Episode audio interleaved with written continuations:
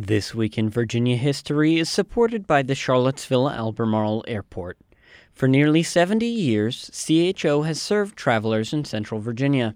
CHO, close, convenient, connected. This week in 1903, the wreck of the Old 97 inspired a popular ballad. You're listening to This Week in Virginia History. I'm Nathan Moore. For nearly a century, country crooners from Woody Guthrie to Johnny Cash have sang about the wreck of the Old 97. But what was the Old 97? At the turn of the last century, the Southern Railway operated Fast Mail Train No. 97. This short and speedy train delivered mail and newspapers between Washington, D.C. and Atlanta. And the Old 97 had to be on time. The company's contract included steep fines for every minute that it was late. On a late September morning in 1903, the Old 97 was already an hour behind when engineer Steve Brody pulled into Monroe, Virginia in Amherst County.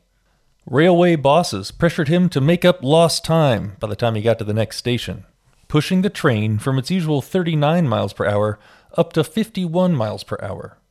But the track between Monroe and its next stop was dangerous. It had narrow curves and steep grades. Signs warned engineers to watch their speed, but Brody was determined. As he approached Danville at about 60 miles an hour, Brody found he couldn't slow down the train before hitting a sharp curve. He realized that he and his train were doomed, and he blew the whistle to warn others of the approaching destruction. 7 workers leaped off the train before it jumped the track, crashing into the 45-foot ravine below.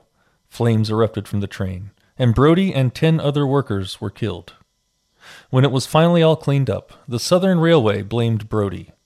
Families of the killed men received $10,000 in compensation. Brody's family got nothing, except that he was immortalized in a ballad. This Week in Virginia History was written by Miranda Burnett. You can read about this story and more at encyclopediavirginia.org. And be sure to subscribe to this podcast at Spotify, Apple Podcasts, and at virginiaaudio.org.